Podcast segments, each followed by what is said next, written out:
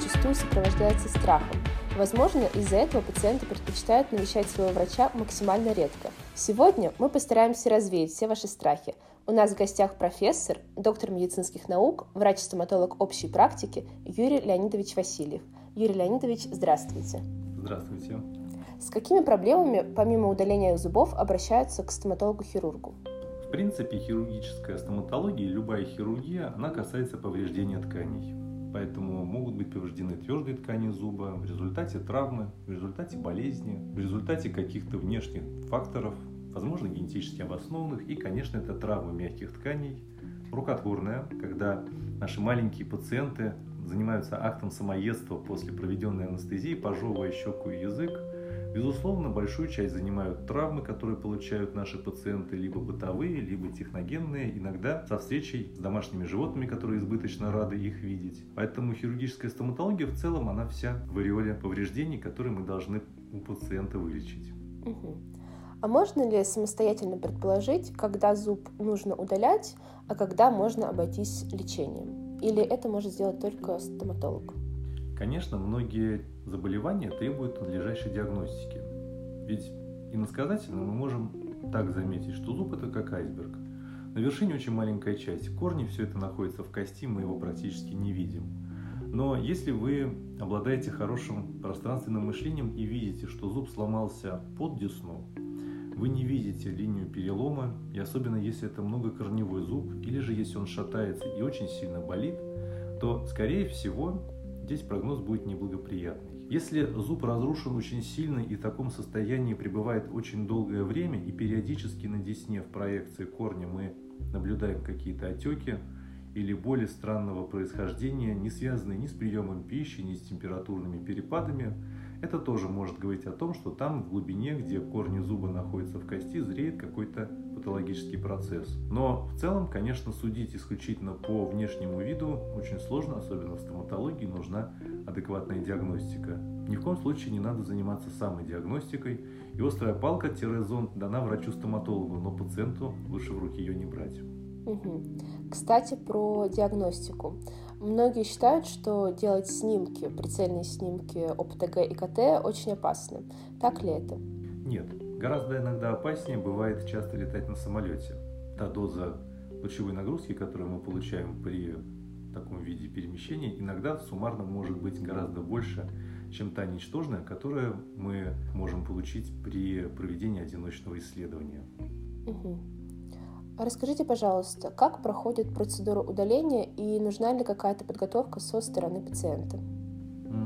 Конечно, если пациент принимает какие-то лекарственные препараты, об этом надо заранее сообщить врачу-стоматологу, особенно это касается антикоагулянтов, поскольку наличие кровотечения после экстракции зуба может испугать и пациента, и вызвать некоторое недоумение у врача, если особенно он к этому не готов.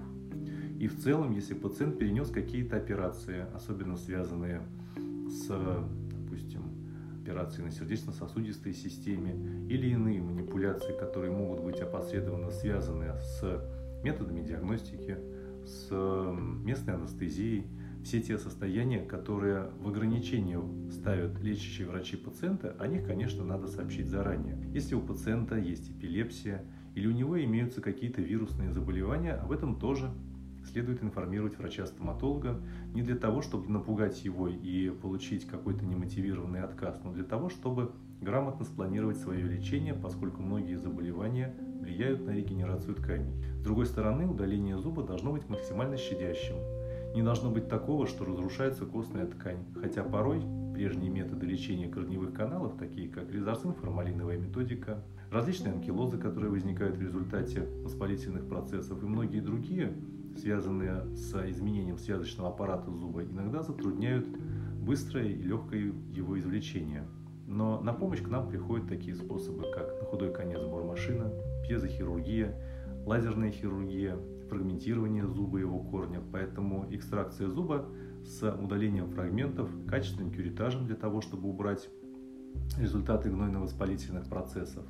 Безусловно, презервация лунки, потому что мы желаем для многих пациентов, не просто для многих, всем желаем для того, чтобы уровень костной ткани остался прежним или хотя бы был утрачен частично, незначительно.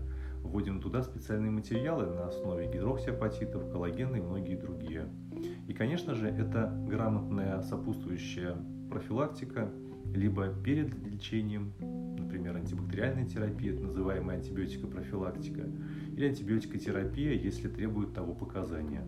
Назначение нестероидных противовоспалительных препаратов будет уместно для того, чтобы прикрыть болевой синдром, который пациент в любом случае получит при нарушении целостности тканей.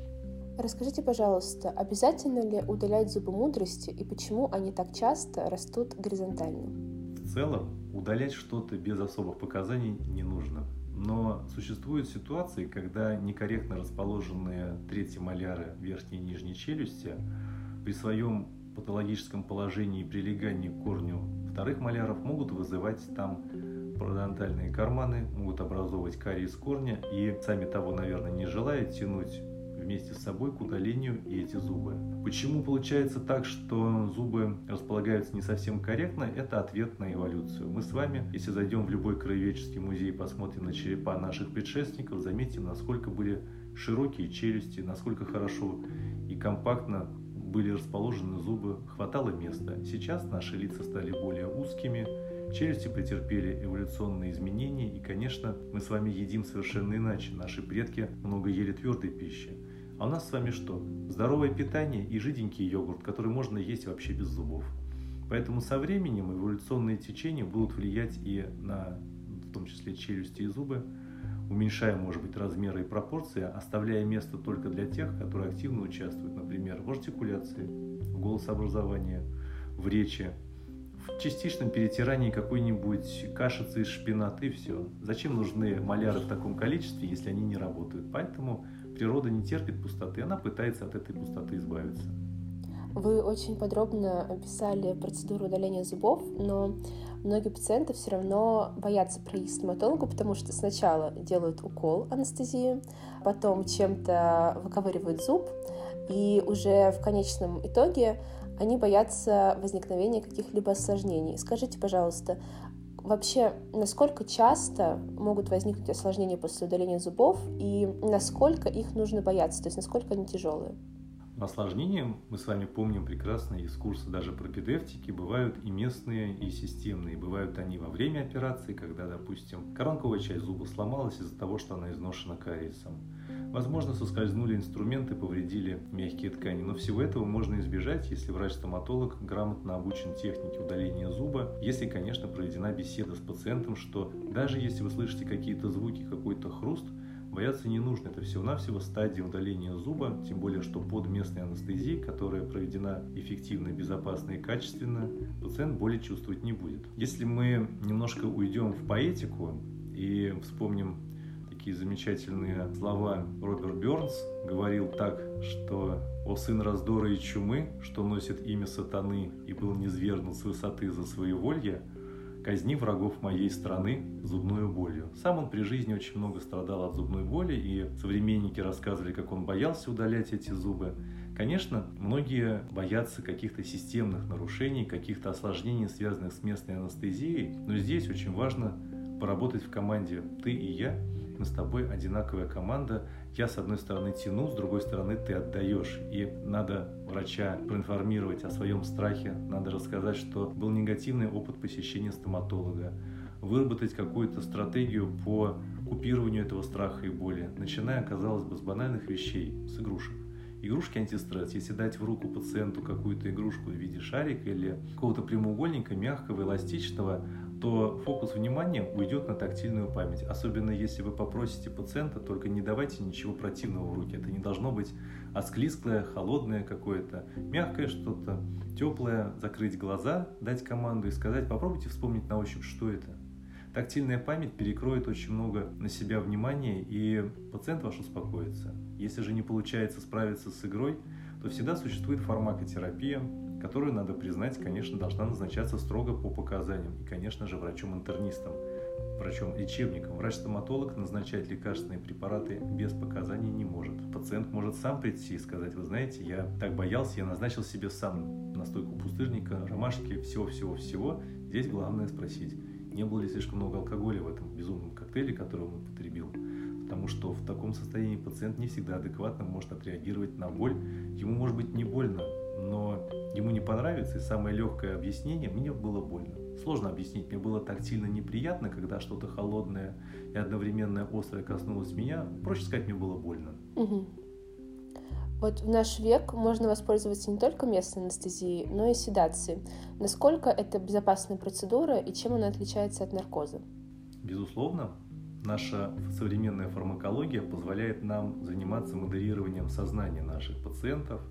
Она бывает разная. Бывают лекарственные препараты в таблетированной форме, бывает в виде внутривенных каких-то препаратов, бывает Газовая седация ярким представителем является веселящий газ или закись азота. В отличие от, допустим, наркоза, седация не убирает полностью сознание, она его несколько изменяет и, самое главное, обладает важным противотревожным или анксиолитическим эффектом. Здесь, правда, существует одна ловушка. Врач-стоматолог тоже, к сожалению, сам не может дать пациенту эту седацию. Нужно назначить посещение врача-анестезиолога, который должен быть в клинике в течение всего времени, пока пациент в седации. Но избегать такой возможности, если вам клиника предлагает седацию, видя ваше психоэмоциональное напряжение, совершенно не стоит. Вы получите гораздо больше положительных эмоций и, самое главное, посещение врача-стоматолога из демотивирующего какого-то устрашающего события для вас превратится в регулярную привычку, потому что нет ничего более приятного прийти на прием и услышать, а вам ничего делать не надо, все хорошо. Приходите через полгода, не забывайте дважды в день чистить зубы. То есть э, обычно надо посещать стоматолога раз в полгода, приходить на профгигиены и профосмотры и э, следить в целом за состоянием зубов. Тогда ни удаление, ни лечение кариеса не грозит. Тут важно заметить такое, что первое, кратность посещения зависит от возраста. И кратность посещения зависит, конечно, от состояния полости рта. Если у пациента заболевание тканей пародонта, то кратность посещений в год, конечно, возрастает. Но самое главное – это профилактика. Самое мощное, самое современное, я считаю, самое прогрессивное направление любой медицины – это именно профилактика, ну и ее сестра – это реабилитация. А если уж они не справляются, тогда надо чуть-чуть подлатать для того, чтобы пациент опять вошел в тихую гавань и плыл дальше своей сверкающей улыбкой навстречу новым зубным пастам и щеткам. Кирилл Леонидович, спасибо вам большое за это интервью. Я уверена, что наши слушатели обязательно запишутся в скором времени к своему врачу. Спасибо большое. До свидания. До свидания.